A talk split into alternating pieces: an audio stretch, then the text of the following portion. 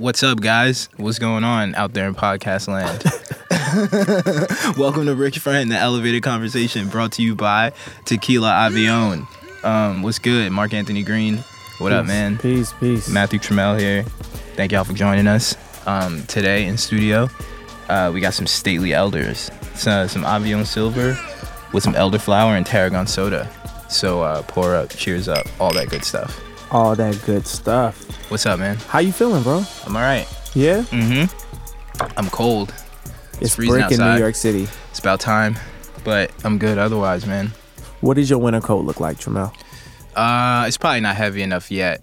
The But like, one I- what's your heaviest that- coat? The heaviest coat in closet. What is it? Uh, it's a, it's like a North Face with like, but it doesn't look, but it doesn't look like a, it doesn't look like a crazy North Face. It's not like it looks like I don't know. It's kind of it's super heavy, but it's not like wide. You know what I mean? And it has like four front pockets. uh, and like yeah, it's good. I fuck with it. The hood is way too big though. When I put the hood on, it like comes down to like Can't see, right? yeah, it's like some Grim Reaper shit. Do you do you think the New York memes are funny on the internet with like the That's a good question. That's really funny. Um, some of them, some of them are good. So I, I hate. It's like this is the most obnoxious answer you could give. But the people that are from New York that make them, they're funny. Like there's this one kid. That is the most I know. I know it's could so bad. I know it's so bad.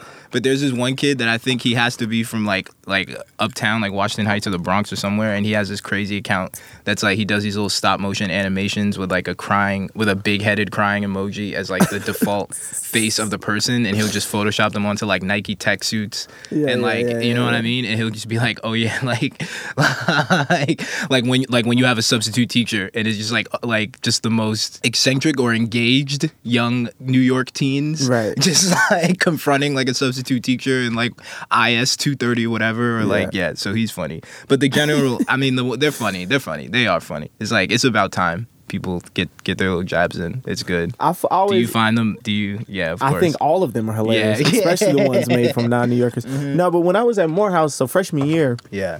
I don't think I had ever really met somebody that was from Brooklyn Mm-hmm. until I went to college. And everybody, all and some of my closest friends from Brooklyn. Shout out to Xavier. Shout out to Mel. Uh, they all had North Face backpacks. Yeah, And this yeah, was back when Vinny Styles was everything. so they had the same like Brooklyn T-shirt with the cursive Yeah. and Prada sneakers. yeah. Remember that? Like that was like Yeah. Mm-hmm. a like a uniform. But I respect New York is one of those cities that like definitely there's a uniform, and and I grew up in a place that didn't have that, so I'm kind of There was no uniform in, Kansas City. There's an Atlanta uniform, definitely. there's a definitely, an, but not not there that was, much anymore. There was. it's getting, is. yeah, I don't know. Atlanta's Atlanta's weird. Like all the black hippies and shit. Like they. They, I guess that is a uniform in itself if everybody's kind of Right. dyeing their dreads green and shit Right, like that. right, I guess that makes it uniform. Dyeing dreads is a is has gone to like a place that I did not anticipate.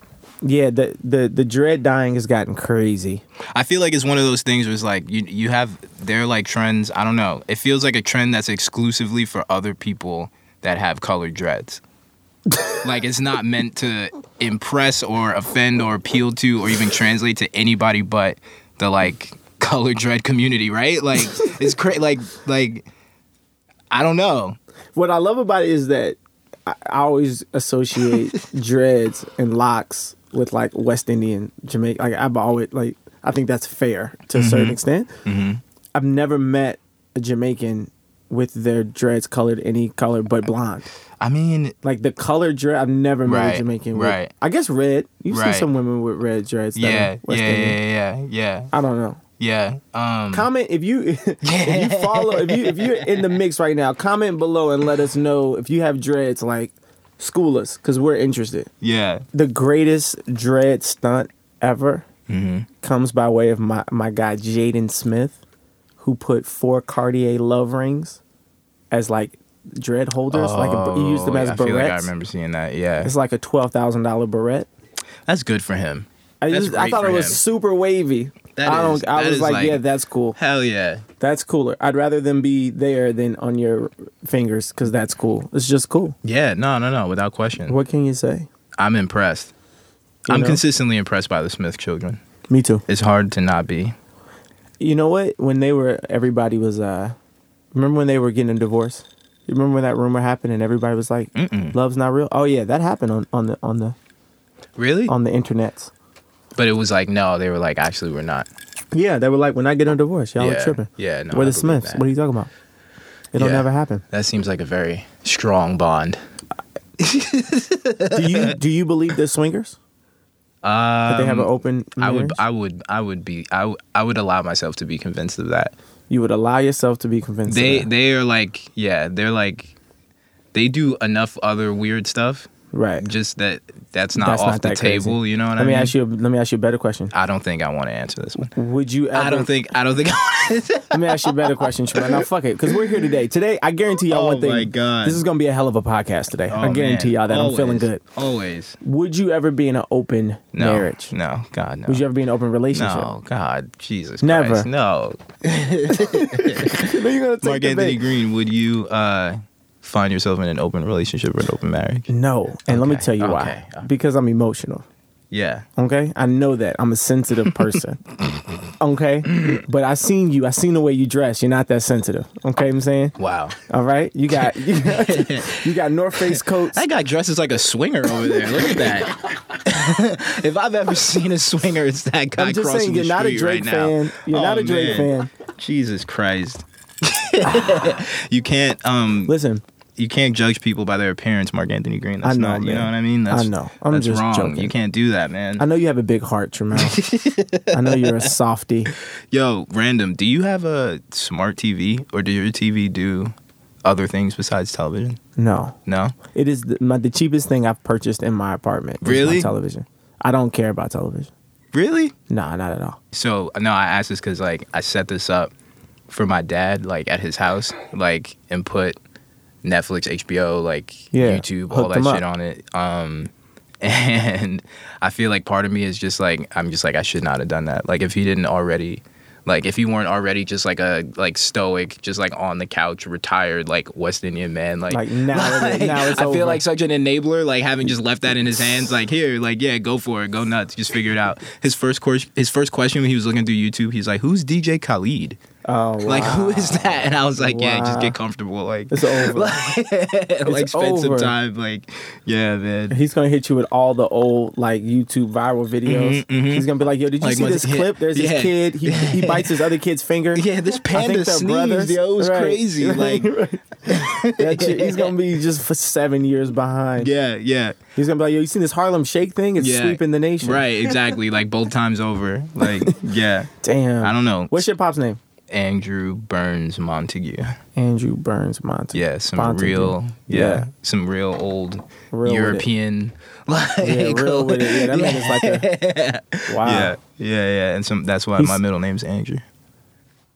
It. yeah. I didn't know that was your middle name. Yeah, yeah, it is. Wow. Yeah, mm-hmm. Matthew Andrew Trammell. Young Matt. yeah. Matt with the initial. Wow, that's deep. Yep, yep, Meta. yep, yep, exactly. Wow, your dad's deep. no, they got they got ill with it. I'm, I'm being yeah, for real. Yeah, Did you watch the AMAs? I saw. I only saw like parts of it. I saw. Yeah. I sought out Teyana's appearance. What you? It was pretty hilarious. Well, I didn't. I missed it. She was like, she came out and like, uh, kind of like tripped over her dress a little bit, but recovered, and then uh, like didn't have her contacts in and couldn't read the teleprompter, and was just like very just like transparent about the fact that like guys like I don't have my contacts in, so. I don't know what's going on. Yeah, but like, yeah, like the award goes to. She's she's special, man. She's I'm a I'm a fan of hers. You are Yeah, uh, she's just like got a good vibe. I feel like I don't know. respect. A crazy Teyana Taylor take that I had with some friends. Like Okay. somebody had a just this crazy take. Yeah, which is um, there's a little bit of fact to it. So like ab implants are starting to become a real thing that women are getting, and so my friend is like, she's like, yo, ab implants are about to become the new ass and injections, whatever, whatever. Wait, but abs aren't like fat? Is that or like what? Like what? How do you implant a muscle? Well, technically, yeah. I mean, I think what they would implant is they would it'd be like uh, it's not. It's like um I forgot the name of it. It's not silicone. It's that other thing. It's a, it's another. Wow. It's like a liquid, but they would do it in a way where they would inject, I guess, whatever the, I don't know, make you look like you you had some. and abs. people, you can pay to get that done, yeah, and it's happened crazy. already. That's what. and then your stomach is just never relaxed. Yeah, I mean, you just yeah. I I don't even know if you could flex it. I don't know.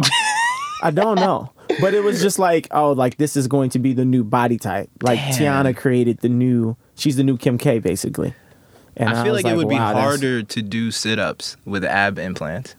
I think it'd be harder to do a lot of things like laugh, right, right, right? Like laugh. Yeah. Yeah. Or like if you if you like, I don't know. I don't know. I don't understand the science behind it. Damn. But I want to say to all the women at home, y'all are beautiful the way y'all are, man. I mean, I don't have to do that shit. Or if you want to, do it. I don't give a fuck. But at the end of the day, like if that shit is unsafe, uh, unhealthy, don't do it. Is it though? I have no idea. I've never gotten ab implants. That's so wow. I'm blown away by the fact that that even exists. Can you get four versus six? I mean, if I were paying for it, I'd get ten. I would go ham. Can men get ab implants? I guess I that's don't. the. I, that, the problem is in this country is that men we always get invited. We can always do whatever we want to do. You never like have to ask be- that question. Right? No, that's true. I You know feel what I like that would be a much more. I don't know. Like that. There's like a huge market for that. There's a huge demand for that among our gender. Yo, I if know it's a not dude- being communicated to them. We we um at GQ we did this profile on this dude and he had gotten like all these implants. Mm-hmm. Um and he got like calf implants. Like to make his calves look more muscular. Right. And I thought that was the funniest. No one thought it was funny. I guess it wasn't new to anyone else. I laughed for like 40 minutes and ideas me. I was like, I don't even know. why the fuck would you care about how your calves How could look? you have an ideal calf in your mind? Like if I just had another inch on these. But also, I have, it. and and it's not even like on some like oh like heterosexuality. Like I'm not. It's not even that at all. I have literally never noticed a woman. I don't. I don't know. Like I never It's a like looked at strange it. body part, It's a man. strange body part Yeah, to spend thousands of dollars. Right, right, to, right, To right. to be that insecure about like Right, right. Maybe I have terrible like calves, but I feel like the difference between terrible calves and perfect calves is not that much. What I, you know what I'm saying? Yeah, yeah, yeah. Like I like I don't know, but he spent a lot of money on it. Shout out to that dude. One thing that I always thought of with like I don't know that kind of uh, it's cosmetic, right? Basically, right? Yes. I feel like uh, if like the fact that we think about like steroids and like cosmetic surgery differently is like weird to me because it's like body. Both of them are like body modifications that you can invest in that can have a direct result on your ability to earn, right? But like one of them is like obviously Jamel talking that shit today. I told y'all we came here to play. right? Say it again. Say And that again. Say that again. Say it again one more time. No, no, no. For but it's not crazy, Say, right? say that. Say that line one more basically, time. it's like they're both like a, it's like you pay to change your body to earn more money. Hypothetically, you can do that with both of those things, right? But Right. one of them is like an injection that makes you stronger, gives you more testosterone, or however that works. Right. And then one of them is like a purely visual thing, but like, so it's looked at as different. It's like not an affront to like any institution. It's just like a, a self thing. It's like Right. a self improvement thing. But Wha- there's like still like if you're, you know what I mean? Like This if you're fucked up. even a ma- even if you're if you're a male model, right, Right, and you get like cosmetic surgery to make yourself more attractive, and then you earn ten percent more the next year, isn't that not some kind of like disruption of like what modeling, which is supposed to just reward a, you know what I mean? Like, is does, isn't that not like gaming it in some way, in the same kind of way? I will say this: it's technically not illegal. It's it's, it's a Right, pharmaceutical, right, right. But, but what? But to your point, it is regulated by sporting, like you know, um, associations. So the NBA says you Wait, can't what do is this. what is? Um, steroids. Oh, okay, right? right. So Yeah, like yeah, Lance course, Armstrong, right? Yeah, the, yeah. the whole world came crashing down on him because Yeah, what- right. no one knows the name of the biking association. I'm sure some of y'all do. Fuck y'all if y'all do. I, I don't want you in my mentions. Leave me alone.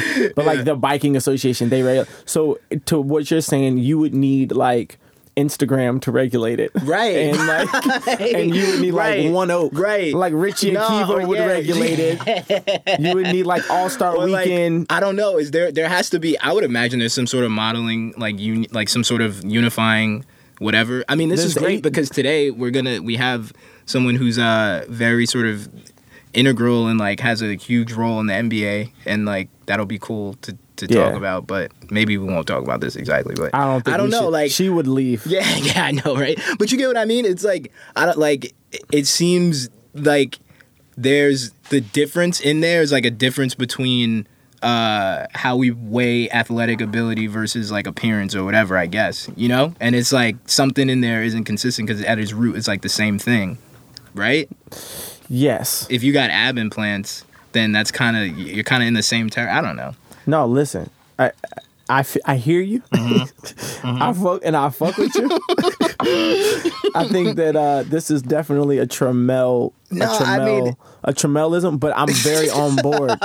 I'm on board. it's like I, yeah i don't know i can't even remember what this was like i can't even remember what made me think of this it was so long ago but like You- yeah I you don't know what I'm not on board for, But and I'm gonna say it, and and and I, I I'm just I'm just gonna say the real thing that I want to say, and, and please if I get in do trouble, please do man, this New Balance thing is bumming me out.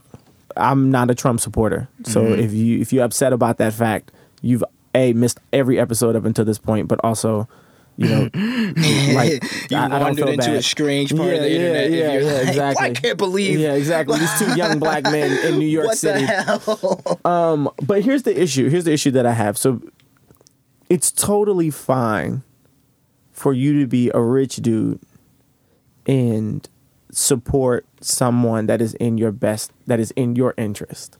Like I, that actually makes sense to me. I'm Financially. financially. Yeah. Yeah, like cool. Like that at least that makes sense to me. It's selfish. I think you're a bad person, but like I can get the logic of that Uh-huh. if you say something and his comments were and, and I and I ask you to go look him up, that breeds a thing. And I think that for the first turn, like the first year of of Trump's turn and it, term and what it sounds like, the the the title, the thing that we're gonna have to push against is white nationalism, which is Uh-huh. code word for white supremacy, but like white nationalism, right? Uh-huh. From the appointments they made to Mike Pence to all this shit, right? And so basically, the so Matt LeBretton said a Aw, bunch of bullshit, and this is all I'm saying: we cannot get Trump out of office, and he is going to do a bunch of shit that is that we can't reverse at home. By we, I mean I'm literally talking to the person listening. I'm talking to Matthew Trammell. I'm talking to you listening to me right now. But in this time where people are showing their true colors, we can absolutely respond and tell people, okay, if that's how you feel and you think that I'm less than, go fuck yourself. Um, and I'm a firm believer of that. Now you make a sneaker. New Balance came back from the dead mostly because of young sneakerheads. Yeah, I mean that's an undeniable fact. So we're talking about minorities. but they probably also sell just hundreds of millions and millions of the most regular, Most basic, basic shit. Like, you know what I mean? They're- Fair. Yeah, you know. Fair. But what you're talking about I'm is saying, absolutely true. they get millions of millions of dollars from young brown people every single year, Mm-hmm. Yeah. and I think that that should stop. yeah. I think that that should stop. What's what's the like? What's a runner that's as good? I was Man, like I- Diadoras are pretty dope. Diadoras, go Like- to go to go to go to Nike, go to Asics. Yeah, Asics Go to cool too. man. Listen, he, tweet me if you need a runner and you and you're stuck between Yeah. New Balance and you need a, a, a some advice. Yeah. hit me. Yeah. I'm coming right back, tweeting right at you. Yeah. However Yeah. I can help. If I get discount codes, holla at me. Hell yeah. Somebody holla at me. Yeah. do you see people uh protesting Starbucks by like buying Starbucks cups And, and, and putting uh like Trump name Trump's name on them? that was pretty good. I thought That was pretty solid. I thought that was amazing, except for the fact that it was, and again, you know, it was the whitest protest in history. like, like that. If there ever was a wider way to protest, it's through Starbucks cups. Uh, like that, I thought it was almost like a, Ch- a Chappelle skit. It was like, yo, we're gonna go and we're gonna show them who's boss.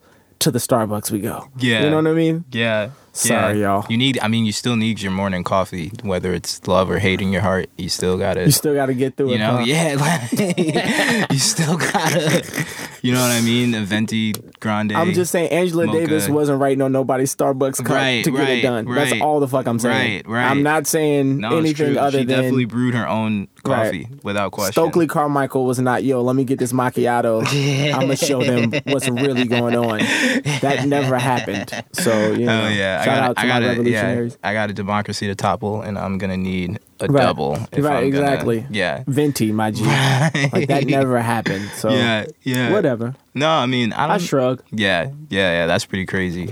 I don't It's know. a weird time we're living in, man. Yeah, it reminds me of all those crazy old uh, conspiracy theories about like brands, like about Tommy and about uh, like like like troops. you remember troops? And they used to say yeah. that like the Klan made them, and then like everyone switched to Pumas because it had, 'cause it had like a panther on it. Right. Like We- there's like just weird people would just But say you know, stuff, you know. none of those are ever Obviously, this true, is- right? Yeah, I don't. But that's what I'm saying. Like that, you had no way to fucking even figure it out at that time, or know, or not know. You know, it's like your cousin told you, Right. Like, oh, you know Tommy, like you know, That's actually a, good idea. you know what I mean. And it's like so crazy because Right. like you couldn't prove it, but you couldn't disprove it.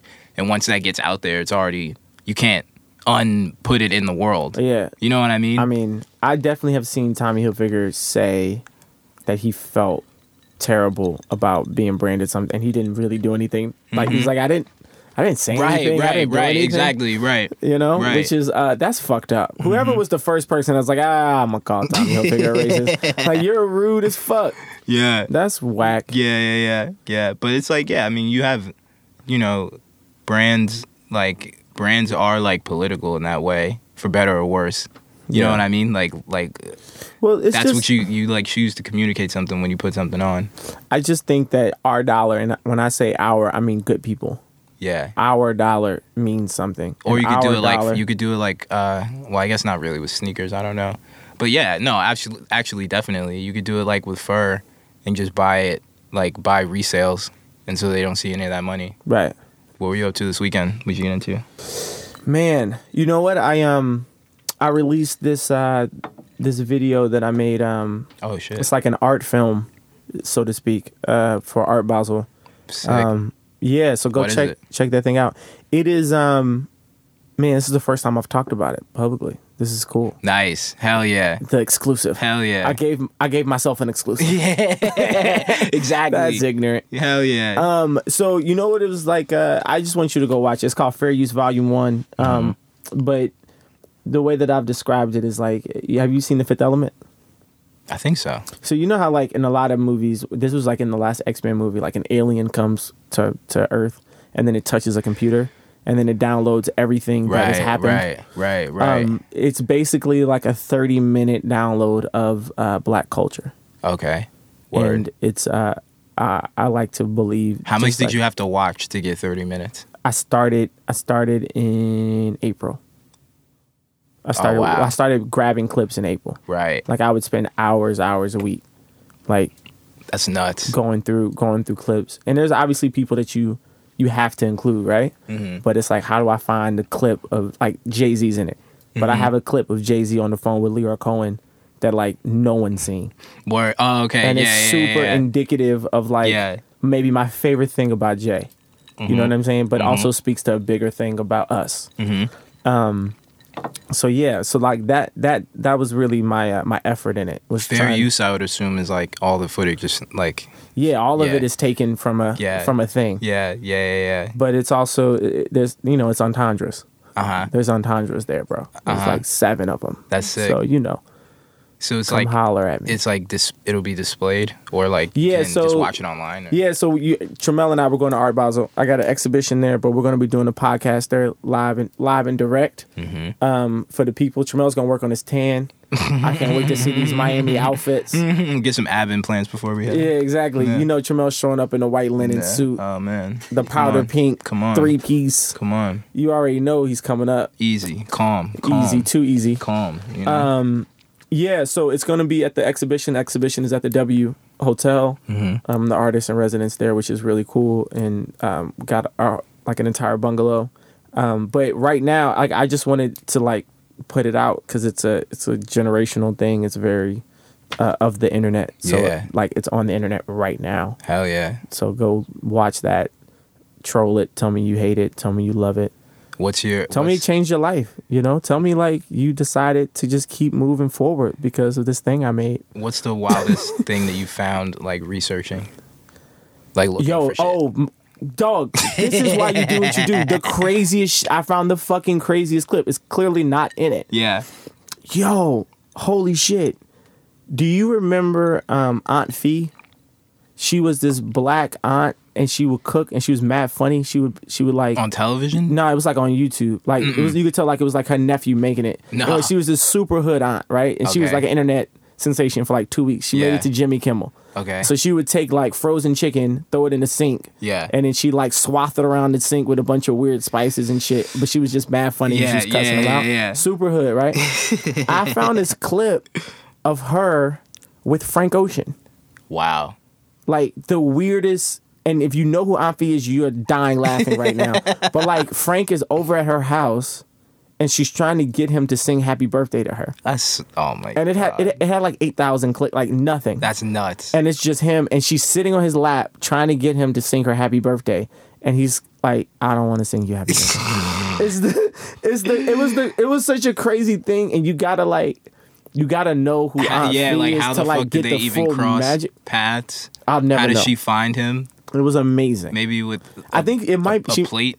she might be his aunt. it looked like very familiar, like like all like that would be the illest plot twist in the Frank Ocean saga. If his aunt was making like semi-viral cooking videos online the whole time. I really think that's I, I. There's no way that she's not. He's not a friend of the family or family. Yeah. There's no way he ends up on that couch. Yeah.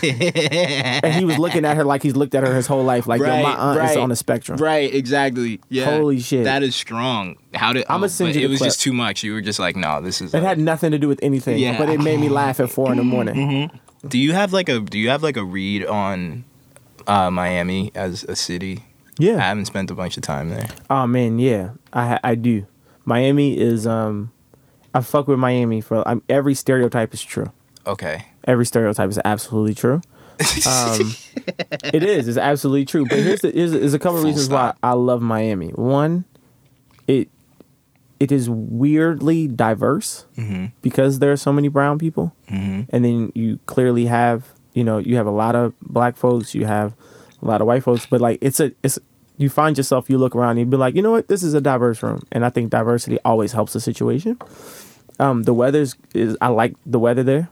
The Mhm. women are beautiful. The food is good. Um, there's some amazing art in Miami. Really? Wynwood is dope. Oh, you can go see good art at Art Basel, obviously, but you could go see dope art twenty four seven. That's cool. It's I feel like yeah, I feel like people don't know for that. about the city, or it's like at least it had. It's like that's like an oddity that there's like this big You- art festival you- there. You, you could clearly go and like turn up and wake up every day at two p.m. and like Not do that do- whole thing. yeah, yeah, yeah, But yeah. it, it's a it's a dope. It's a very very dope city. They have the design district has some of the greatest furniture. Like I'm a furniture nerd, so there's Uh-huh. like certain designers that like they only they don't even sell their shit in America. Oh, wow. It goes through the, the design fair that's only in Miami. Yeah. or they only are at select retailers, and like three of those are in only Miami in the Yeah. design district. You know, shit like that. Yeah, yeah, yeah. Um, so it's a dope, it's a dope place. You know, I think you're gonna, I think you're gonna fuck with it. yeah, that's yeah. I don't know. I haven't like. I don't. I only know. Pitbull is your favorite rapper, People- right? Didn't yeah, I read that on your um, Twitter bio? Yeah, decades, lifelong. You know, but he's so much bigger than Miami. You know, he's just worldwide. You know, so it's like,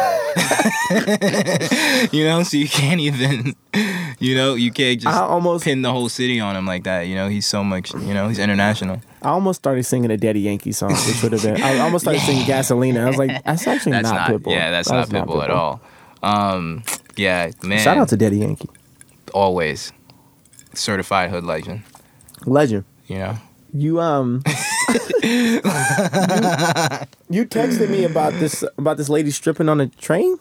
Yo. Oh yeah. Yo. Tell me, tell me. I, Apparently, there was like um. sometimes, okay, just Just so people like- know, sometimes Tremel. Sometimes we com- sometimes we communicate outside the show. I But- know it's, but- it's hard to believe, but sometimes we actually speak. No, no, no, no. He, Nah, he'll text me about dope shit, and I'm like, yo, Yo, this lady, just save it for the podcast. this lady got on the F train or some train. Uh, Iskra Lawrence. She's like a like a uh, plus size model. I don't know if that's like the right terminology at this point, but she was like, you know, making a statement. Tyson. She was making a statement. I know, right?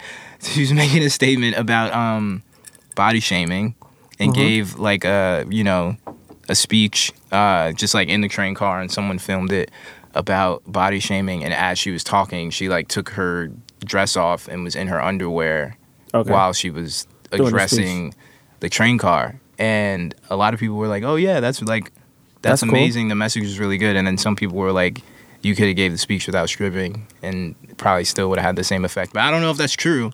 That's just But not was true, and you know it's not. But I mean, I you was could just like, "Wow." you could think what she did was corny. You could disagree with her. You should you could think people should be shamed for their bodies, but you can't like logically say that we would be talking about it here on the greatest podcast in podcast podcastum. Mm-hmm. Shout out Well, to Tequila She's already, yeah, she's alright. But If she didn't get naked on the train, like that's why we're talking about it. well, That's why we're talking about it. People get up in the train and say real shit all the time that no one talks about. that no one talks about. But she got naked, so we're talking about it. if you were selling That's Jolly. Ranchers on the train and got down your underwear, would you sell more Jolly Ranchers? you probably would not sell more Jolly Ranchers, but more people would talk about you selling Jolly Ranchers. Right. They, People a normal know. Jolly Rancher salesman. Yeah. You know, vi- like taking in this sort of like visual element to the like intangible idea of what she's talking about. Like there's like body shaming or different body types or there's that as like an abstract that you can talk about, but then there's like, hey, this is me right now. There's nothing wrong with how I look. You know, which is like I guess the point. That's like what pushes the point over the edge for her. You know? Like I- that's what makes the difference. I think that body shaming, obviously, if you're New York or LA, this might not sound, you might disagree with this, but obviously, because y'all didn't think Trump was going to win, y'all are wrong. there are other people. Body shaming is a very new concept. Mm-hmm. It is a brand new concept uh, as far as concepts go. Mm-hmm. Bringing awareness to something that's new is like half the battle. Yeah. And I think that that yeah. you Yeah. know? Or just finding new ways to say the same things. Or Yeah. finding different ways to say the same things. That's really true. I don't know. Yeah. It's also interesting that th- I feel like this, you know, obviously we're engaged in a hugely sort of passionate political conflict and debate and social conflict and debate right now in America. But I feel but it's like definitely like going on everywhere. Which I feel like like in London, like in fucking just cities everywhere and Yeah. countries everywhere. I saw this cra- this thing in um out of South Korea where they have their their own like message board fueled identity like war going on as with gender with like feminism. So there are like feminist message boards where women are like anonymously sort of talking about like feminism and women's rights in ways that like that's just never been not even not allowed but just like hasn't been precedent for in like South Korean culture or whatever. And like it's like the same not the same in content or obviously in whatever like in legitimacy but just like format is like the same shit as like the fucking weird shitty message boards here that just got this dude elected you know what i mean like people Yeah. talking about them in a way like oh my god like i can't believe that there's like these people are doing this in this format that we don't really understand and that it's like going on and like um which is just like you know it's just crazy that like globally people have this sense of like okay i know that you're supposed to just like wake up and like keep going on like today's just another day but it's like this the way that we're doing this stuff is not all right you know like how I, that like blew me away to see you know Yeah, I think it's an interesting time for feminism too. Mhm. Here, yeah without because question I feel like the same thing. So when Barack Obama became the 44th president of the United States, Mhm. people looked at it the wrong way. What that did, it didn't it didn't cure racism. It just showed you how far along we were. Like you were gonna see people were gonna show their true selves. So you were gonna get to see how much work you really have to do. And I think in this election, Hillary losing and this guy winning, Mm-hmm. being this guy and the shit that he has said about women, and the amount of women who didn't vote for Hillary Mm-hmm. showed feminists exactly how much work they still have left to do. right That's right. that to me is like that's the marker. In Yeah. in the same way that I don't feel like it's it's more discouraging as a black man Uh-huh. when I when I hear about whatever white supremacy like whatever when you hear about that because you're like oh shit they're like almost an entire state that still thinks this way or whatever you Yeah.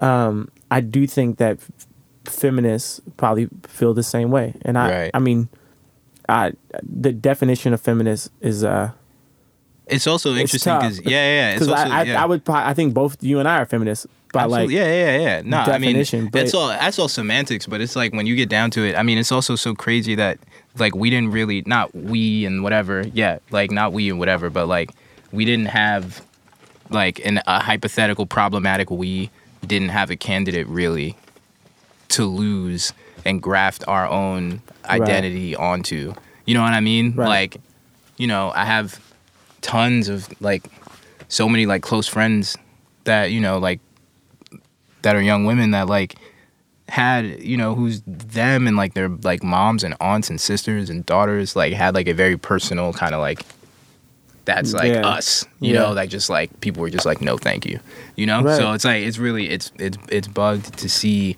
you know you have to see yourself in these like sort of like avatars that we have for like who we can be but then you also have to know that like in other places those avatars are like different and so it's like you can never really put it all on like that other person that's up there every time we uh we let this current state of politics bring us to a sad place, I'm gonna bring us to a happy place, and that place is just so you know. It's tempting we, I know before our guest comes in, Mm-hmm. uh, Target has a sale: three boxes of cinnamon toast crunch for the price of one. Swing by. It's literally the only thing I can offer you people right now. damn that's solid Swing by, knock that shit out. that is really good That's all I got for you. hell yeah And we have a dope guest. yeah yo mark anthony What's up? yo you know what the best is man tell me. It- it's like it's it's pretty good it's pretty good it's close to the best Why do these make me laugh every time? What's the best, Jamel? Talk to us. yo radio is the best man Nah, bro. It's the best, man. radio's yo, not the best. Yo, it's still there. It's still there, yo. Like the My Idol app and Joe Biden, like it's still there right now. Like it still counts, and it's silly to just ignore it. But that doesn't mean it's easy to, or intuitive to pick up. I'll give you that. I have a little alarm clock radio with little AM, FM capabilities, and I listen to WKCR in the mornings, 89.9. They play like the dopest, just two hour long, like Charlie Parker program. It gets your head straight. It gets you really, really good for the day. Um, and the other day while I was on, I just like scanned around to see like what other people were doing on the radio, like in 2016. There was this crazy like Caribbean Christian talk show where like people were calling in from like all these different islands or whatever there was like this really sort of like impassioned like one man show about the protests that were going on in Standing Rock, which I'd heard about but hadn't really heard about from the people that were there. Sometimes like you know I'll just throw on like WZBC or WNYU because I used to do college radio like just to hear what like kids are playing between exams, which I'm happy to report they still talk about a lot. And I spent some time in London earlier this year, and there are a few stations that I heard of that like I still keep up with. Like Drive Time with Amanda Starr on the Beat 103.6 is as consistent as it is hilarious. Like I give that a heavy endorsement. The radio is still random and distant and scratchy and man-made, and it feels more one-to-one now than its design suggests. Among the crazy things the guy with the floating stage said the other night was the declaration, fuck radio, because they don't play Frank Ocean and Chance the Rapper, which is valid. Radio still holds the keys to crossover in some weird ways, and the big stations seem more concerned with hoarding that influence than broadening their repertoires. But all we can do is vote with our attention and not forget the options that we have to separate signal from noise, and radio's still pretty good for that. In fact, it's pretty close. It's close to the best. I can't tell you the last time I listened to the radio. I'm just saying, man, try it out. Just see what's going on. There's still people talking in the mics all the time, you know? It's crazy. Yo, you know what Yeah. the worst is though? What's the worst? Google. And I guess Yahoo is the worst too. And uh, you know, I guess if you're one of those weird as fuck people who still use Bing, Bing is the worst too. Search engines in general are the worst. I totally see their utility. You know, like uh, you want to know what the capital of Wisconsin is? Type it in. Yeah. You want to know the ethnicity of Kim Kardashian's second husband, or if Bruno Mars is taller than four feet? The answer's right there waiting on you. But the democratization of facts and truth is ruining one of our greatest delights as humans stories. Storytelling is under attack, and for some reason, people seem to be completely fine with that. My godfather, Richard Gaines, is a hilarious time traveler of sorts. He's wealthy, but I have no idea how he made his money. He's traveled the world and has had as many jobs as he has gray hairs, all more interesting and outrageous than the next. He's like, Now, did I ever tell you guys about the time I was in a 70s soul band? And he's all like, Did I ever tell you about the time I saw Mike Tyson punch a horse? These are like real stories that my godfather has told us. He's better than the world's most interesting man. He's our most interesting man. And the last time I saw Godfather Rich, he was telling us a story about a mythical fish that cures the flu or some shit like that, right? It had all the properties of a classic Godfather Rich story, but this time my sister pulled out her cell phone and Googled the fish. And it didn't quite do any of the things Godfather Rich claimed it did. right? This story was completely ruined. And that that's the worst because we have a trillion facts in the world and a trillion search engines and resources, but there's only one Richard Gaines. And I'd rather live in his world, if even for a moment, than in my sister's phone. And that's why search engines are the worst. Yeah, I'll bite. Yeah, they're pretty bad. It's pretty bad. Yeah, That's why we don't allow them on this podcast. exactly. Definitely. You already should know. Stories are more fun than facts. Today we are joined by uh, Chrysa Chin, who's uh, the let me make sure I Wait, get this is that, right. was that? Wait, hold on. Did he pronounce it? Right? He did. He did Oh, a very okay, good okay. job. You made Okay. that face, and I was like, okay, yeah, nailed it. I was waiting. I was waiting. Not everybody gets it right. Right. And so you are the uh, EVP of Strategy and Development for the NBA Players Association. Right. We say National Basketball Players Association. Okay, National Basketball Players Association. Yep. And so that sounds like a pretty awesome job, but I'm not sure exactly what it entails. Okay. So What- you want me to tell you? Yeah, that would be cool. Yeah. right, good deal. Yeah. So, um, first, let me just start with this is my 26 year in basketball. And Wow. so, just to kind of give you a little bit of history so you better understand it, um, I spent 17 and a half years at the NBA and, um, and then transitioned into this job. Um, at the National Basketball Players Association. So if I was going all the way back to the beginning, my career actually started at the Players Union, which is where I am now. Right. I was there for three years, then I consulted for Nike. And then I went to the league for 17 and a half years. And then, Wow. as the union was rebuilding and restructuring, when they had new leadership, they asked if I would come over and help rebuild and restructure. And that request came from the players.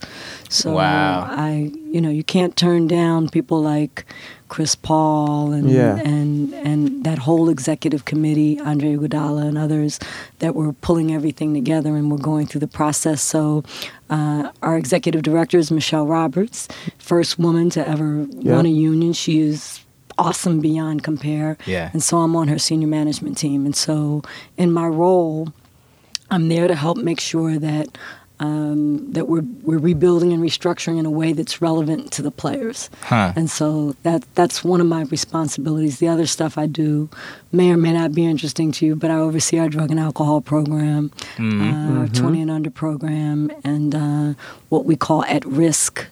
Um, programming for players who you know might need some additional support. yeah, Um, and then we also have like a membership services group too, which I run, which is like a bespoke program. So it's, you know, membership, it's what you get as a member of a union. right. You know, it's funny because I feel like, first of all, um, congratulations. Yeah, for Holy real. shit. Yeah, you, please. you are a badass. That's Yeah. amazing. That's so Um, sick. It does feel like right now, and since you've seen it um, very closely for a while, um, I'm super interested to know what you think. But it seems like right now players are the most responsible they've ever been. Like the idea of an Antoine Walker type who loses eighty something million dollars, that kind of doesn't even seem like a possibility with this group of superstar. They're not set up to do this kind of like this trap is gone, which is Well, no, it's still not think it's gone. It's, definitely still there, but but here's the difference. It's like anything else, right? People evolve, situations evolve, players know more. There's more information out there than ever before. Um, we try to surround them with all of the programming and services and and resources that we possibly can. Um, but at the end of the day, you know, we have our players are human, just like any of the rest of us, right? And they make mistakes. So just like business people lose money, right? They're Right. defrauded. That's a fact. Um, you know, you- I mean, in the old days, right? In the old days, you read of people when the stock market plummeted, they jumped off of buildings. You know, as sad as that is, but I mean, those things happen. Our, our players are are men who are are are wealthy, but are not different in that way. They're Yeah. just. Uh, they're in the limelight, so to speak, and so everybody sees every error that's made, every every you know every judgment that may you know may not be aligned with the rest of the world.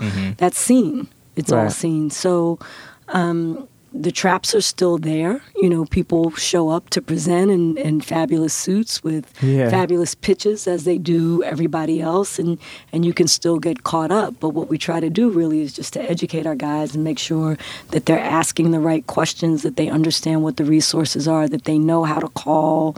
Um, or utilize a website like a FINRA, by example, to check out a broker. I mean, you're trying to, to sort of accelerate, accelerate. I'm sorry, maturity and growth. Right. You know what I mean? Because Shit. you don't know. you know, I'll I'll admit I'm gonna be the layman of the two of us uh, when it comes you don't to like you know, sports. yeah, I'm, you know what I mean. Oh, Like she I, did a homework. uh, yeah, right. It's not. She did her you probably have to dig far I was for that. looking for But you. yeah. no, but that's why this is dope because to us, just sort of average whatever, or like you know, as l- less informed as like many who are very informed. Um, the NBA and those kind of institutions, they have like you don't necessarily, you wouldn't necessarily guess that there would be these kinds of structures within an institution like that that was Right. like explicitly for looking out basically for like Well, the it's a basic union. needs of like right Yeah. right, Right. So right. it's a union. So it's a labor union. It's there Right. to protect its membership, and some of that is done jointly with the NBA. Some of it is definitely, you know, it's done independent of. Right, right. So, but but and you know- players can be in the union or not. no, they- no, no. Oh or- no, you don't have a choice. Oh, Yeah. okay, Oh, no, okay, no, got no, you, no, got there you, is no you. choice. You you get you get drafted. You sign a contract. You're in. Yeah. Mm-hmm. You pay dues and everything. Yeah. Um, but but you get so much. You know, Right. I mean, we've got an awesome legal team.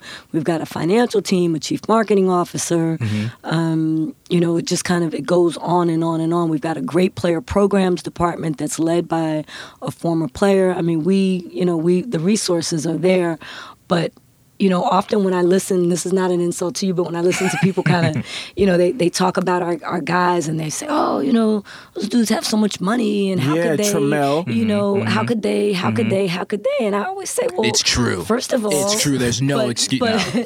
but if, you know, at 21, if you have multi-million dollar contract, you know, how many 21 year olds know what to do with that? Literally everything Right, would be so- burned down if right. someone gave me a multi-million dollar contract at 21. There'd be nothing Yeah. left. You know, or- or- or- for no good reason. yeah, like yeah. or, or just some of some of the things that that occur. I mean, you know, I always I'm much older than that by twofold at least, but you know, what was I doing at 21 or 22 years old? What kind of decisions was I making? At that point, and so players are no different. They're they're human beings. Of they course. just happen to be talented. Yeah. Is is part of your job? Do you think? I just pose it this way. Do you think NBA players are overpaid? Absolutely not. Why? Because I think there's a few things. I think one is they, you know, most players have been been preparing for this. Um, That's for- a damn good argument. No, but check It's it a out. damn good They've been preparing for it since. Let's just we'll we'll go with eighth grade if you want. You know, And that's too- and that's right. too late. So they right, it's way too late. like but but- third, fourth grade. but just for the sake of, Yeah. of this conversation, right? So they've been preparing for it forever now. Do you know how long the average career of a player is? a season, right? It's 4.7 years, Right. right? So you have 4.7 years to do what you've prepared to do your whole life, basically. So people, when they think about our players, they think about the Michael Jordans and the Patrick Ewings of the world and other players, you know, the Ray Allens who have played several years. Think about how many guys, well, you wouldn't know this, Trammell. Mm. Ah, I like you. I just scoot back a I- little and I- and I- and I- You and I- and? I This love you. away. No, no, no, no, no. And I love you because I, you I love your I love your honesty about it. And so so my my goal is I I, I am going to we are going to make you into a fan. I'm mm-hmm, taking you mm-hmm. to a game. You're Okay. going to love basketball. You I trust. You Mark Anthony. Nah. You I trust. That's that's how it should be. Got to be a fan. I Cool. cannot All right. take Okay. it. All right. So, um, We can start with the Knicks, but We yeah, can- we can yeah, start with the yeah, Knicks, yeah, but, yeah. um, but no, If you ahead. want him to be a fan, don't start with the Knicks. Is that watch it. right, come Watch on, it. I'll go there. I'm not afraid of you. Uh-oh, You're outnumbered in here I'm not now. afraid of you. either. I'm can fight. you. Don't let my, and I fight for my guys. Don't let don't let this five feet scare Yes, put you yes, off. Okay. yes. All right. So we can get down. I'm from the Lower East. I, I come to play. Hey, Elias, let's go. Shout out, shout out. So, so that's an amazing argument. So they start, eh, just to put it in like simple terms, basically they're being back paid for the fact that they play for free, even at the college level. They That's play right. uncompensated. That's right. So it'd be imagine like imagine if you went to your job and you work for free for nine years. On that tenth year, you would expect a pretty generous check. Right. Are there any other arguments as to why they're Well, not I mean, overpaid? I think I think that that's it, right? And it's also what the market bears, right. right? So the market bears that people pay because That they was your- enjoy that was That your was basketball. that was the stance, yeah. argument that yeah, made. Yeah. They, I- they they they pay. The market bears it. So if somebody wanted you all as, as hosts, right, Right. in in your professions, Right. if they wanted to pay you four million dollars a year, Tequila Avion's close to that. Right? Yeah, they're close to that. So so if Give they or take a buck or two. right, give or take a buck, Yeah. right? So if they wanted to do that, just think about it.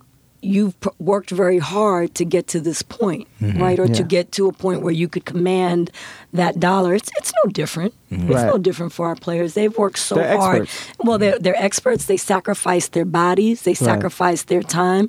When our players get off the floor, often, I mean, think about how much damage has been done Right. to their bodies with the with with the workouts and et Right. cetera. You know, so I mean, medical, you know, medicine has um, has obviously has come a very very long way, and there are more and more things that are being done in their training and the quality of training and Right. all of that. But still, it's, it's still a body. You know, Right. it's not football, but I mean, So, well, and that's that's my next question. I wanted to ask you, and I and I kind of pose this to a lot of my friends at the NBA, um, because it just seems like the NFL, just uh, where you guys really seem to have your shit together. Whether that's the Players Association, whether that's uh, actually working in the league, and you've done both. Um, the the NFL just seems to truly lack in that. I think the perception is that their players are underrepresented, under uh, taken care of, obviously, uh, especially with um, you know health and concussions. Um, but it also seems like their relationship with the league is extremely contentious, whereas the NBA is kind of the opposite. So the question is, if you were to get like you instantly now you work for the NFL Players Association, what would be something that you would do differently than what they're doing now? Well, so there's a couple of things. I have some I have some very good friends over at the NFLPA, and they they work really really hard. So I kind of want to Yeah. put that out there and make sure we're, we're Shout clear. out to them. shout out to the NFLPA. They're they- not as good as you though. well, you know, everybody's keep it a different, right? Yeah, they're different. They're, they're they're different, right? But I, but I think you know I'm big on on meeting players where they are, right? That's what I do. So Yeah. I have to find out. I would want to find out exactly what those guys think they need. You know, I would assess as a professional what I Right. think they need, but I'd want to find out what what they think they need, and then try to meet them with the programming and support that is going to help them function because their world is very different. You know, they have a, their, Yeah. their world is similar to ours in many ways, but it's also very different. So, um, I think you you have to start there. Like you you have to know who you serve. Um, and I'm not saying that they don't. I'm just saying that That's that would be that would be my Right. approach for my guys. And I'm not trying to get you to No, talk about, but no, but it, but you know. it, but it, it's true. I mean, I've been around for a very long time, right? And and players will tell you the one thing they can say about me is that a talk about keep it a buck. I keep it a buck, Yeah. right? I'm not a bobblehead. I'm not. I'm not mm-hmm. doing that. I'm gonna I'm gonna tell you what the deal is, but I'm also in, in sort of a maternal way.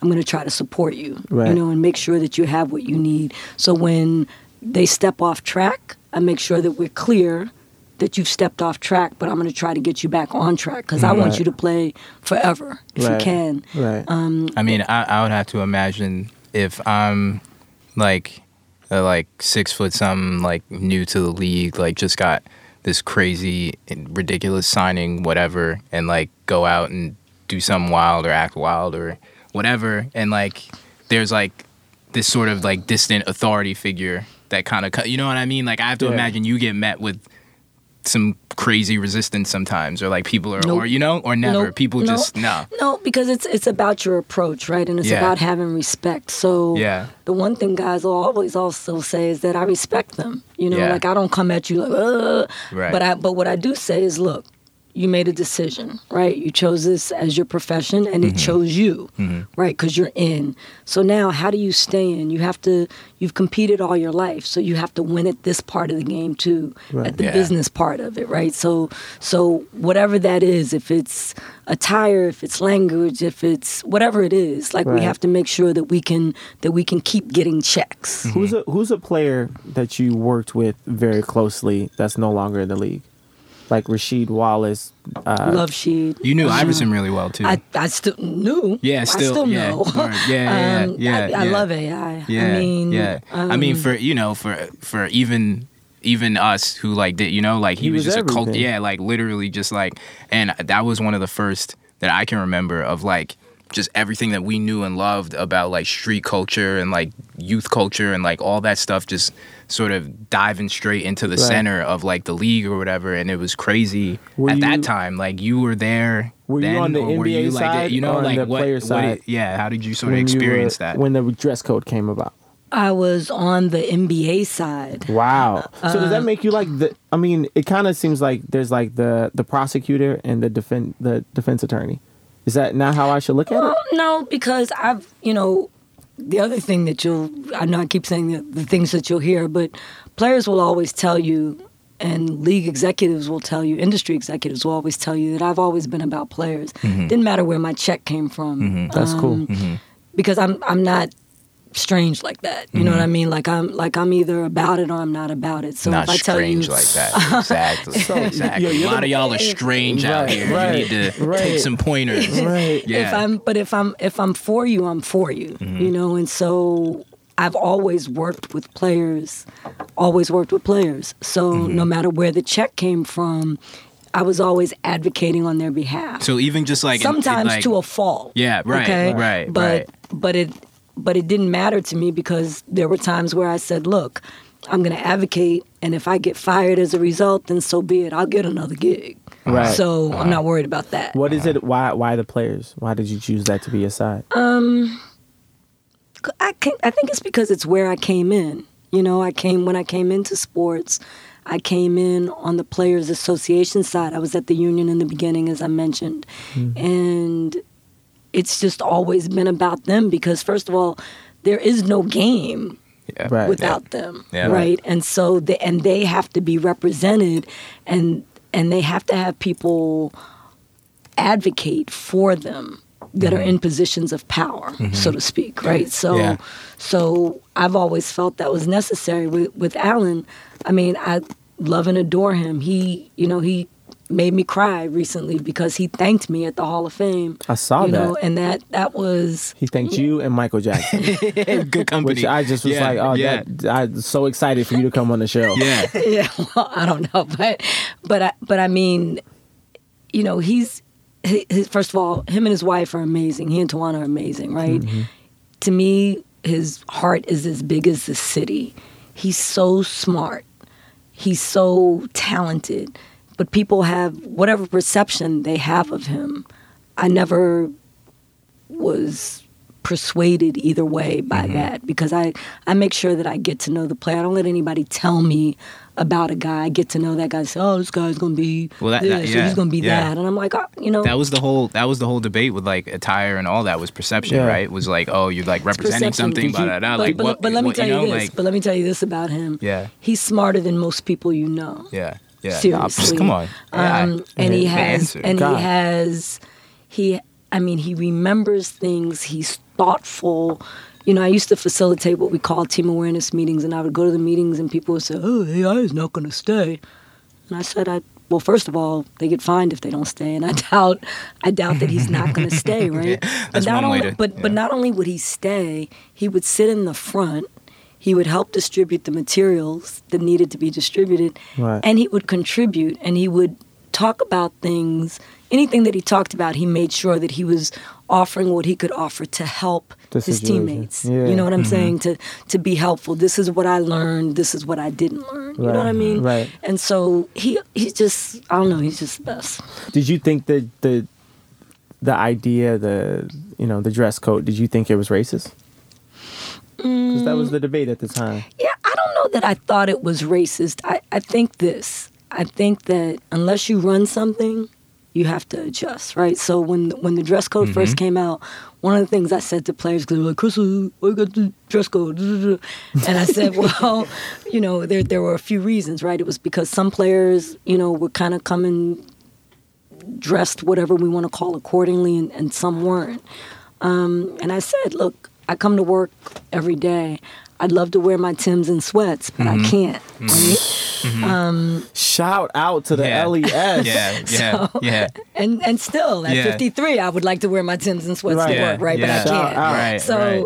but but but the deal is, is that once I decided that I was going to col- take their check from them for Right. payment, Right. and I had to conform to the rules. So what I tried to explain to the guys is, for this four hours, Right. you have to conform to what the rules are. But can I can I mm-hmm. can I push back a little bit Sure. because I agree with everything that you said, but it doesn't answer if the origin of the law, the rule, if they created it because of Allen Iverson dressing too hood, which It, would be it wasn't. racist It me. wasn't AI. It wasn't AI. No. So who No. who who caused the dress no. code? Well, there, there there were a couple of incidents that caused it, right? So Yeah. so first of all, let's step back for a minute and look at it. Basketball is basketball. We enjoy it. We love it as Yeah. a sport. It's a business. Yeah. Okay, as a business. And so, you know, in business, there are certain things that you have to do to continue to grow that business. Right. Right. And there are certain things that are that just come from not knowing, right? I show up if you work for X station, right? And I come to your house or, Right. or or to be interviewed by you and I've got on not X station stuff, but I got on all Y station stuff mm-hmm. Right. Mm-hmm. right? Then mm-hmm. then I got to put some guide. You have to put some guidelines. Yeah. And then you have to say, Chrissy, you know what? You can be on our show, but you can't do this. Now, when you leave, You can do whatever you you wear wanna what you want. Right. Right. Was the league, and again, you're talking to a diehard basketball fan. I think David Stern should have been president. Like David Stern is one of the smartest people on the planet. I Um, agree. He's an extremely smart guy, but that's still, in all fairness, eh, you know, like your analogy of the Y station versus Z station. If the thing from the Y station, it's not that they were wearing an NFL shirt or a competitor shirt. They were wearing a shirt that all their friends dressed like all their friends, just Well, like how they. but it was a little more than that, right? But tell me, that's what I'm, that, I so- guess what I'm asking. Like, what was it? So it was guys that was so, so guys were showing up in in jerseys from opposing teams. Mm-hmm. Um, it- you know, there were things like that that pushed it far, far, far over the line. Right. Right. It wasn't. throwback jerseys got it. Yeah, I mean that's really interesting. But it wasn't like- because yeah, it was baggy. yeah. It wasn't because of the chains. It wasn't because of the do rags. Yeah, I mean, some. Well, do do rags clearly were an issue. Right. but tell me, There's- so what rags I'm saying isn't clearly that, were an isn't issue. that They I mean, I know that it's issue. not racial because a white person can wear a do rag, but isn't that cultural? Isn't that a pushback of man? We don't want you. We want you all to look like uh, a certain thing because it's better for business. Though I understand that, isn't that still kind of offensive? it could be I, w- I agree with you it could be mm-hmm. kind of offensive but it depends again you know there's a dress code for everything right Right. so if you were getting married and you told me your wedding was formal and i showed up in my tims and Right, right. The go-to, the go-to, like, like i clearly i work, clearly wedding, like the uniform. I, I, Like, I tell you why. why, why I tell you. I tell you why I shit, use that's that, that example because that actually that happened one time, right? I, I was I left my I happened. left my house Yep. to go to the corner store in Yep. my neighborhood, Yes. Yep. and somebody from work happened to be coming over a bridge. Saw me and said, "Yo, C Chin is on the corner in Tim's and Oh sweats with a hat on." Amazing. I mean, I, you know, So- I, I was cleaning my house. I was going to the store, but and Like, I'm comfortable, But they, like, they'd what do you always, like? but they'd always seen me in a suit or in in corporate Yeah. clothing. They'd Right. never seen me, In the so dress that's why I code, keep in the saying dress that. code. You're dressed Right, very, right, very right, professional. Very, yeah. very. I was I wish at you had on the work. Tim. I know. I just wish you had on a Tim. That's amazing. When I, I'll come Wait, back and I'll so- come in okay, Tim's and please, cool, cool, cool. So wait, so then let's back up because like how like how do you even go from like LES to like NBA Yeah. Players Association. Like what? Like how did you did you know that you wanted to do work like this? Were you in law? Were Oh you in no no no no! Like, This how is did- first of all. Let's be clear. This is my third career. okay. Okay, and, I'm, Okay. and I'm 53. Got so you. when Stunt I button. when when I graduated Mm-hmm. when I when I uh, when I graduated from college, I graduated with a degree in international relations. Where'd you go to school? I went to Hobart and William Smith College. It's one of the finest institutions. Shout out. So Shout yeah, shout 'em out. um, and and so you know I there were a lot of things I thought I wanted to do. You know, initially I was a case manager for the city of New York. I loved that work. I worked with juvenile delinquents, Mm-hmm. homeless and criminally insane population, as well as the elderly. Loved, loved, loved it. Loved juvenile delinquents the, the most, like in, Right. in the whole world. I think I mean, this was a time when juvenile delinquents were really like when, around when was this? In the eighties. Yeah, So I gra- mean yeah, that's in like yeah, you In know, I imagine that must have been super lit. That's Yeah. a, It was- it was, like a different time. It was, Yeah, but yeah, it yeah. was, um, but it was. I, I just learned so much from them, you know, I- and they taught me a lot. They taught me a lot about people, and they taught me a Mm-hmm. lot about life, and they taught me a lot about judgment.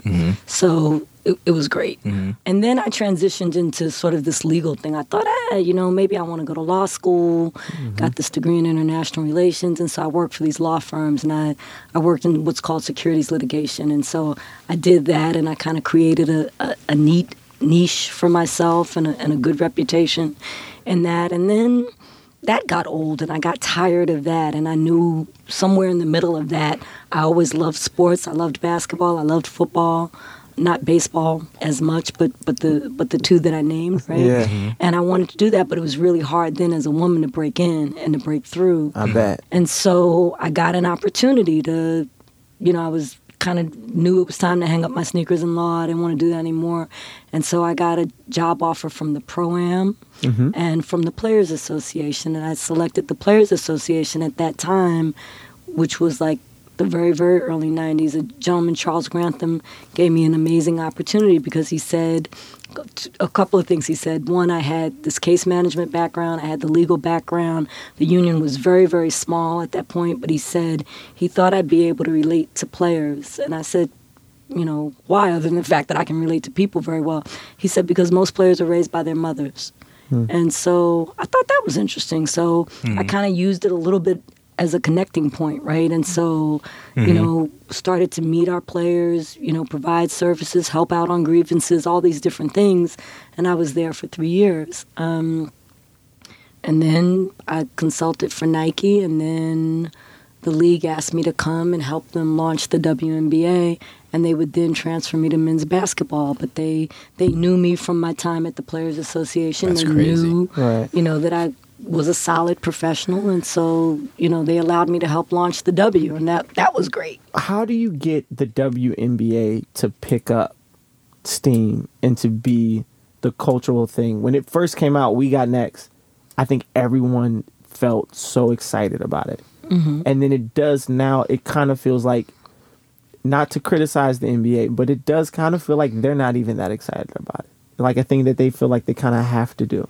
I mean, So when, I think- when so I was the think last time we saw like a campaign for the WNBA So- so- that was cool and that that So there's two things. the- So let me, let me let me try to defend it to the extent that I can, and I, I don't know that much about it anymore because I'm really really far. yeah. I'm really far removed from it. Um, I support it because I you know I think it's an amazing opportunity for, for women as professionals to play in their own country, and As and, do I. and and it's something for young girls to aspire to. So I mean I, I do think it's amazing. What it does have now it's got some new leadership so lisa borders Yep. is is the new um, president of the W. She comes from Coca Cola. I've met her. She's amazing, dynamic. There was a huge selection process that went on, and she's got some some different ideas, some new ideas. Yeah. Um, on the Players Association side of it, on the W, uh, we recently, or they recently hired. I'm sorry, uh, Terri Carmichael Jackson, who came from the NCAA. Her husband is a former player, but she's ama- this amazing dynamic attorney who also has amazing Awesome. ideas. So I think that you're going to see it's going to be like reinvigorated, right? Mm-hmm. That's dope. Top three players to ever play the game in order. Now you know. I can't talk about that. Now, now why? You can't say who you think are the best players? So it's like your children, right? You don't have favorites. When I go to a game, and this this is the truth. This is the truth. Any game that I go to, I'm not looking at the teams. I'm looking at the players, right? Right. And I look at the kind of game that they have. Some guys depend doesn't matter where you are on the bench either, right? If you're in if you're on the floor, there are, are nights where I can look at a game and it, I'll say, "Gosh, you know, this one had a good game, that one had a good game." The next night, it might be whoever and Right. whoever. So it, it's never it's never really about a favorite to me. You know, I mean, there are guys that I mean, I look, I loved watching Michael Jordan play. Do you think Michael Jordan is the greatest basketball player of all time? He's certainly up there. Yo, Yo, MJ? that might be the best Let answer we've something. ever That gotten might on be Rich the Friend. great- that might be oh my that- like- he's certainly when we do the That is highlight reel at the end of the year, that will so that will be the first He's question. certainly, he's certainly He's up there. certainly up there. Do you have any strong opinions about Space Jam 2? Nope. Yeah. None at all. Do you have any? Other than my kids liked it. Okay. the, the first one. They're do making you- a sequel though. What? what No? you- they they are. Yeah. But I don't know if that's actually for sure for sure. Right. But it's supposed to be LeBron James. That's what. Yeah, that's what I was What do you getting at. think- Love LeBron. LeBron. we know. We know. I do. We know You're you so love good at LeBron. this. You- I do. I Mama love, Chin. I love LeBron. Kevin Durant's decision. I thought it was awesome. What was wrong with it? I, I didn't say nothing. Listen, I didn't say nothing was wrong with it. We're gonna fight because I think you're trying to make it. Here's the thing. I'm asking you. I'm asking you your opinion. I'm not saying. No, I no. I think Kevin's decision was great. I think it was great. I think, you know, I think it's like anything else, right? You haven't. He was under contract, and he had an opportunity to do something else. He wanted to explore something else. Was it good for the game of basketball? You know, I think it was good for the game. Why? I do. Well, I think you, you got to mix it up a little bit. Like, look at the kind of look at the kind of year that that Russell is having Yep. on that team now. Yep. And now he has an opportunity to really be the leader. So I think it's good. I mean, I think there's nothing wrong with what he did. I saw Kevin um, last week actually, because we, we had a meeting with Golden State, and I asked him. I said, you know, how do how do you like it? He he is ecstatic. He's so happy. Yeah. So I think And he's one of the best dudes on the planet. Like he's a great th- dude. that dude deserves to be happy. Okay, He- so here's right. here's a question. okay. and I think that we're gonna see the other side. Like our, like my mother has definitely like screamed at some teachers for me. Like I, I, I might have been wrong in the class, but the teacher Oh, said most something, definitely, and I think we're about to get that side. When someone like Stephen A. Smith goes, Who's a friend? who's a who, eh, who's he's a he's a loved guy by by some, um, but when he criticizes Kevin Durant, and like you said, that's your friend. Obviously, you have a uh, an an instinct on multiple levels to, I assume, to defend Kevin to make sure Kevin's all right. Where do you fall in that? And and do you do you pick up the phone and call Stephen A. Smith? Do you pick up the phone and call Kevin Durant? Do you completely stay out of it? Do you coach It, one? it it depends on how far it goes, right? So that went pretty far to me. yeah, it it depends, but but just generally speaking, okay, it, Yeah. it, it depends upon how far it goes. What I never like guys to do, players I'm talking about, is get into this sort of pissing match Right. with the media. Right. You know, I, I, I always believe that you have to stay above the fray. Right. Right. So if somebody wants to attack you, people attack people all the time. I'm sure people attack me about my work. I know they talk. They about better it, not right? after you come on So- this podcast. We got your back. So how we rolling? What four deep? No, Yeah, so- yeah, yeah. so- Let's go. Through. Luke is down too. Right. Let's go. The Avion Army. So um, what? But but I think you have to look at at every situation. You know, I think you do. I think you make a stronger hit when you just kind of don't even respond Right. to it. What responsibility does Stephen A. Smith have in this? In like the media, is that Well, his, Mm. is that his job to antagonize? I think that that's that might that's one of the personalities he's created for himself, right? But is that right? I mean, I, well, I never. First of all, I never think it's right. So see, I, I I feel like this. I don't think that you should be hypercritical of another person unless you've walked in their shoes. Let's go. Right. So so that's you know how Stephen I feel. A. Smith can't ball. I know that's your friend, but you know he can't so ball. so so that's how how. But I'm players first Right. all day. So we gotta be clear about that, right? Yes. So mm-hmm. so I mean there there are people in the media that you know I love and adore from Kenny to Charles to you know to Isaiah to Antonio to whoever you Right. name, Right. right? Um, but you think that it's different for Charles Barkley to criticize another small forward, power forward, whatever, because he's played the game. I think it's a, a little different, but I, I think even in those situations, you have to have a little sensitivity, right? Because you have walked in those shoes, Right. Right. So, so I, I look at I look at things a little more intimately in that I look at what a player might be experiencing because I think you have to come to the court as a whole person, right? Right. So if you're having if there's an issue in the locker room, if you know if maybe you're not feeling hundred percent, you know, because you've been playing night after night, or You're like a like a like a college advisor for the league. or, Yeah, like, you're like, you know what I mean? Like that's just it's so crazy that someone like you even exists in that. You know, you No, just don't um, picture that as like athletes having that kind of resource. I feel like you've talked about like uh like how you talk to players when they're reacting to the league, when they're reacting to the media. Do you uh give advice on like personal day-to-day life stuff like relationship stuff like what My- what happens there and how do you approach that most of what what I focus upon is off the court. yeah It's how you live off the court. So players, I, I think people often forget players are in an interesting situation. When I talk to them, I always say to them, when we talk, it's you and I. It's confidential. Number one. Number two, I'm never doing the bobblehead thing because I'm because that doesn't help you mature. It doesn't help you develop, and you've got enough people doing that. Um, and I don't need anything from you. I get a check every two weeks, comes in on time on Right, Thursday. let's go. right So, right right 401k popping. and and I'm not trying to get Let's anything go. from you either. Right. Yeah. Well, that, and that that's Yeah. the point. So I don't need a game ticket. I don't need a flight. Right. I don't need a bag. You know, like none of that.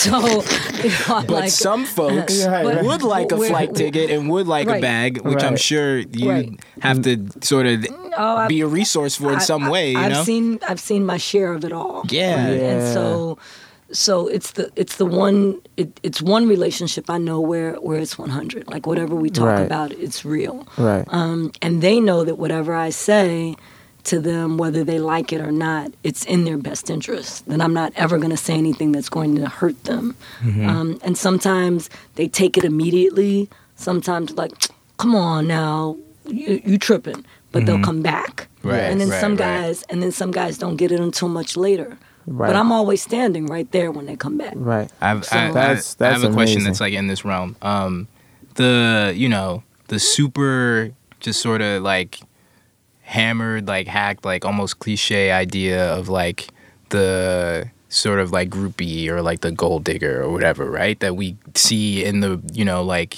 he got game and just like countless stories about like NBA players or athletes in general, or whatever. Is that overwrought? Is that like exaggerated from your vantage point? Like, do you think that's Oh, like the- a you know? groupies, let me tell you Is something. that like it's something that people are projecting, or do you The see group- that? No, you no, know? no, no, no, no. That is not projected. Okay.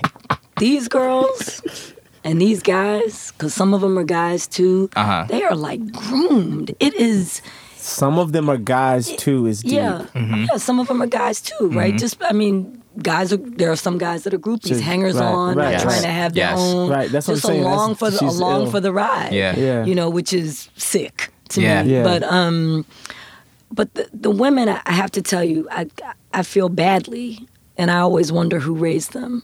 Damn. Um, And I feel sad because I imagine that some of them come from situations where maybe there was no example. Right. But you know, when I when I see you show up in in seven inch heels and you know almost no clothing on, right? Because you're trying to entice somebody because you're hoping that he'll get with you for the night. I'm like, ugh, like Yeah. you know, that, Yeah. that's sad to me that you put yourself in that in that situation. Yeah. Um, but the, but some of the girls, I gotta tell you, like, so there's that, there's that obvious extreme, but then there's there's the the much more sophisticated extreme, right? Where she's well educated, uh-huh. she's you know she's cultured, she's mm-hmm. refined, mm-hmm. she's got great manners, she knows how to host, she knows how to speak, she you know all of that, um, and and she's you know maybe she's a professional of some sort, you know, or she's pursuing a career, but her check is never going to equal what his does. Mm-hmm. They're very oh I can't say never.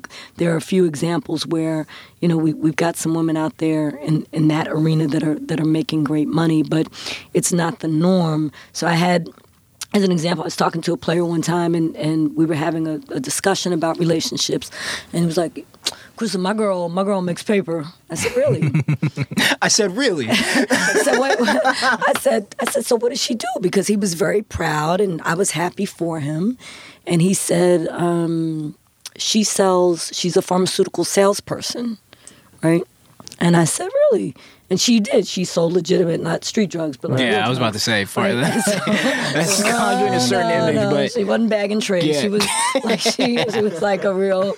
She was you know she was a professional, and I Uh-huh. said, I said, look, that's really that's great, but don't be clouded because still what she brings home after she gets commissions or whatever does not equal what you can provide. So you still have to be very careful. and you probably i mean you probably encounter you know such a wide spread of personalities like so many different kinds of people that just have this one thing in common this incredible talent but one dude might be completely equipped for certain elements Yeah. that like and, and one dude may completely not They're- be at all you know what i mean yeah, like they- and they're they're all different. I Yeah. mean, you know, they're they're they're all different, and but the the one thing is that they're all targeted, right? they're all Right, they're all right, targets, and and that that always when I see people going after athletes specifically as their clientele, I'm always bothered by that. Like, Yeah. go mess with the stockbrokers. You know what I'm saying? Like, why, like, Mm-hmm. like, why the athletes? Like, you know, Right. why are you so anxious and so excited about, about that? Yeah. Because you think it's sexy, or Yeah. you know, so you can say this is my, you know, so and so is my client. I mean, yeah all that's BS to me. I Yeah. think, Right. you know, I, but, I have, but I have like a really this is a, a story you might find funny about that. Um, I was last week we had uh, one of our guests was this kid named OG Chase B. Uh, uh, he's a DJ.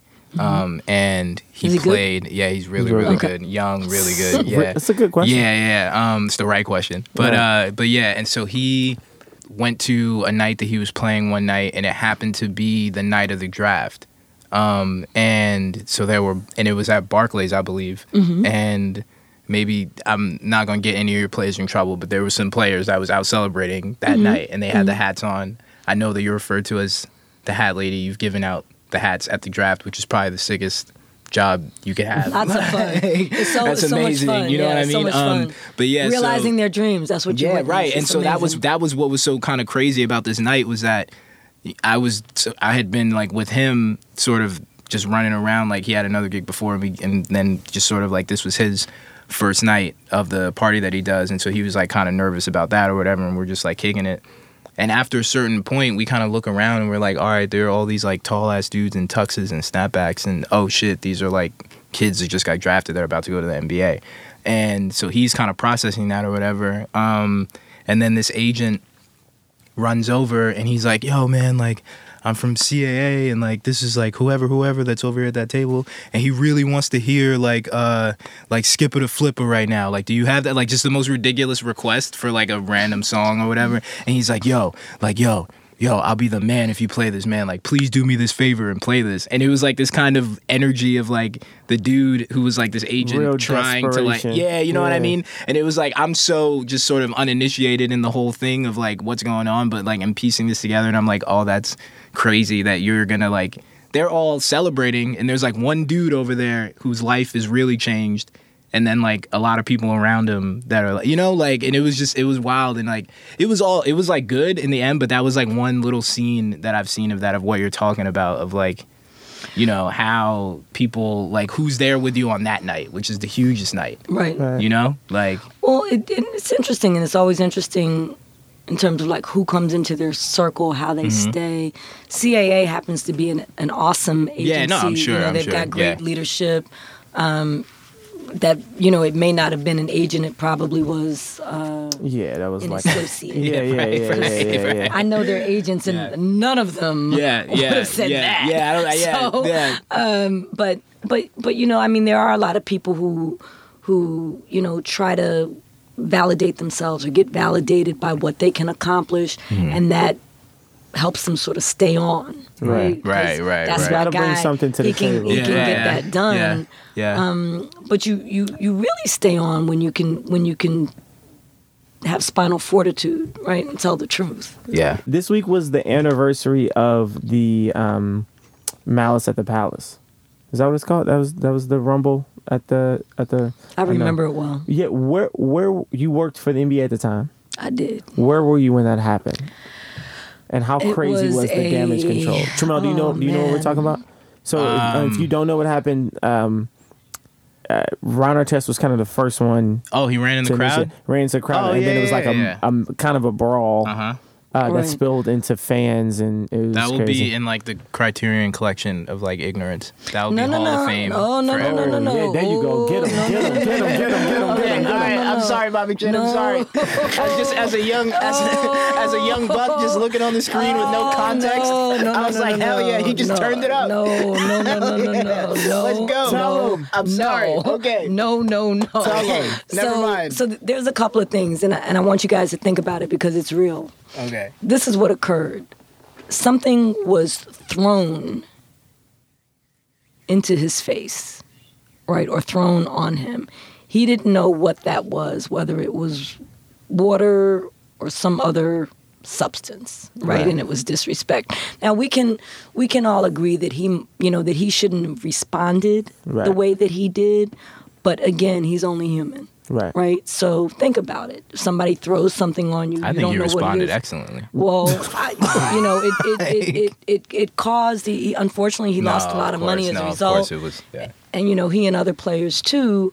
Um, but he responded as a human being because I, you know, I said this to him directly. I, you know, I don't know what I would have done. Somebody threw something in my face.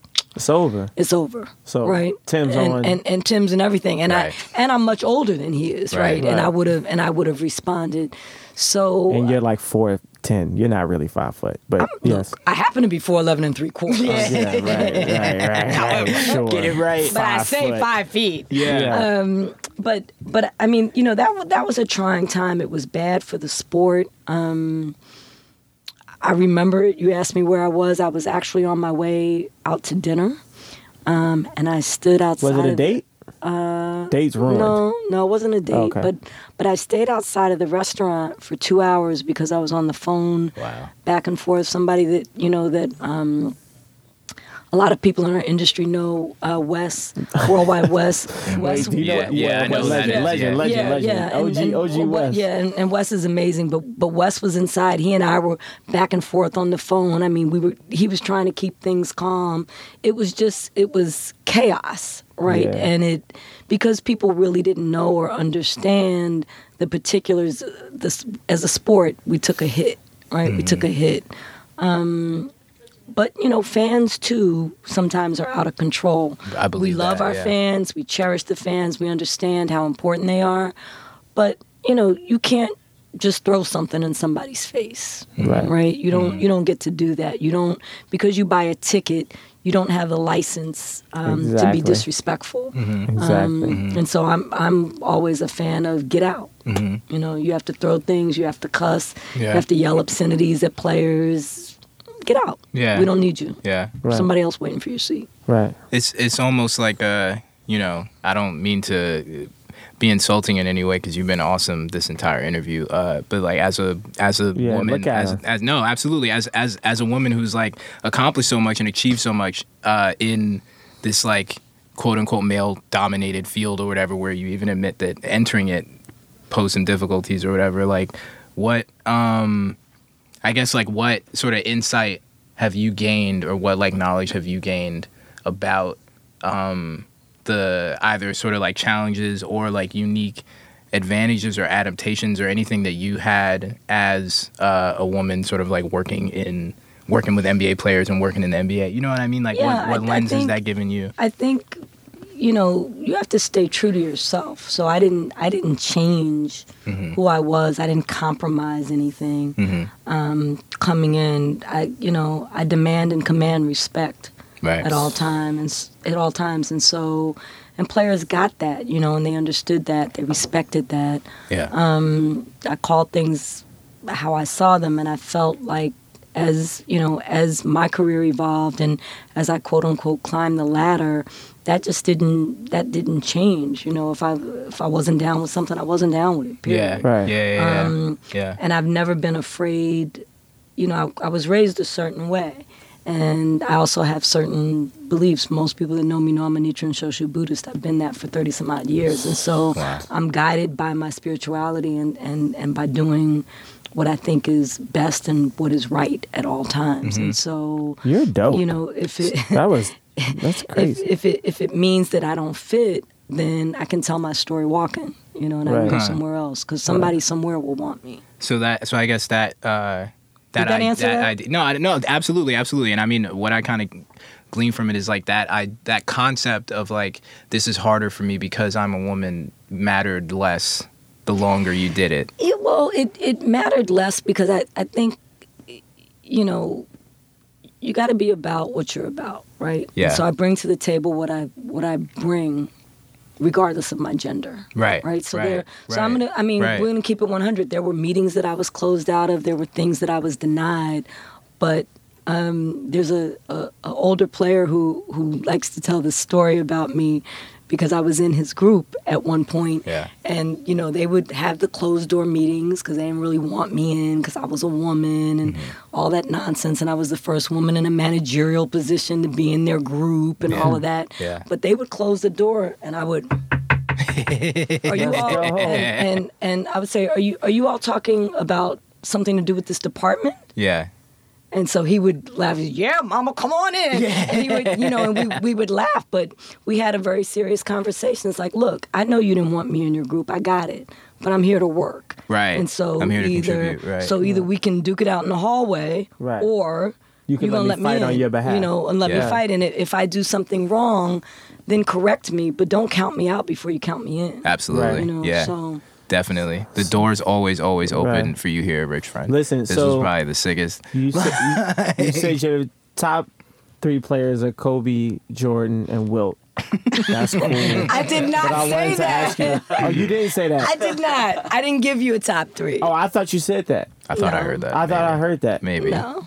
Maybe. I was just gonna ask why LeBron wasn't in your top three. No, because LeBron. Look, I got a picture. Oh, because LeBron. So No. LeBron isn't in your top three. I, I smell a stunt coming. Yeah, yeah, yeah. yeah. I feel like she, she's gonna pull LeBron James out of her pocket. No. It's funny you should mention Yeah, him because uh, yeah. He just walks in. yeah, you know, Let me tell you something. yo, My players, oh man, all of them, past and present, Uh-huh. Yes. are Uh-huh. in my heart. yeah, LeBron is one of them. hell yeah, Yeah, but is he in the top three of all time? oh He man, probably would be a top three, a, po- a top threesy. Yeah. Top okay. threesy, Okay. yeah, okay. maybe, Yeah. probably. Okay. So Jordan top so three. Jordan is up there, Yeah. No, Jordan's top three. and LeBron is Okay. So who's your third spot? three. Come on. Okay, check this out. We're gonna get off that I'm subject. describe- Look at LeBron. Look at LeBron at the rookie Here's a di- transition here's- program. Here's a diversion, real quick. Here's a diversion. So distraction. she has a she has a photo here. I'm gonna describe it for the people. yeah, LeBron James looking extremely young. It was his rookie year at the rookie transition program. uh, His hairline looks very healthy. You leave that baby alone. he's focused. Yeah, yeah. His young LeBron, His ears glistening legend. on a on a what is that? A Gateway laptop? A Dell? Probably This was Adele amazing. because it was when he came in 2000. That is That solid. was a sponsor, right? No, they Wow. weren't a sponsor. They weren't a sponsor. Um, listen, thank you so much. Thank you guys for by. having me. I You- appreciate you. it. You are amazing. yeah, you are this was really really sick. Yeah, this was super super Um, interesting. You were exactly why we wanted to do a podcast because people like you Absolutely. should be very, very famous. We are not going to make you famous, but you know we got to talk to you, it's a step. and that's cool. Yeah, it's a small step. Hell yeah. So And we may need some. We may need And you some. coming up- to the game? You Yeah, guys coming yeah, to the game? listen. Whenever, let me know. Okay. I'm down. I'm totally convinced. Sports is fucking awesome. Give them all the money. fucking players are the shit. I'm Yay. sold, yo. This is all it took. That's all it took. We converted him. We got him. You did it. Yeah, I've been was all trying you. Don't I've give been this man working any with. Teamwork, credit. teamwork. I've been working with this man for months now. I heard some of that stuff Yo. you said. Oh, Yeah, man. get No, 'em. I take it all back. I take it all back. Hell All right, yeah. so Thank we're gonna go so to a basketball Seriously. game, Yeah, and let's uh, do we'll it. holler at y'all later. Hell yeah. right, great. Thank you guys. Thank you. Peace. Rich Friend The Elevated Conversation is a loudspeaker network production. Our producer is Matt Raz. Our editor is Tim Einenkel. Our executive producer is Chris Morrow. The views, opinions, and hilarious jokes expressed on this podcast are solely those of the host and guests featured on the program and do not necessarily reflect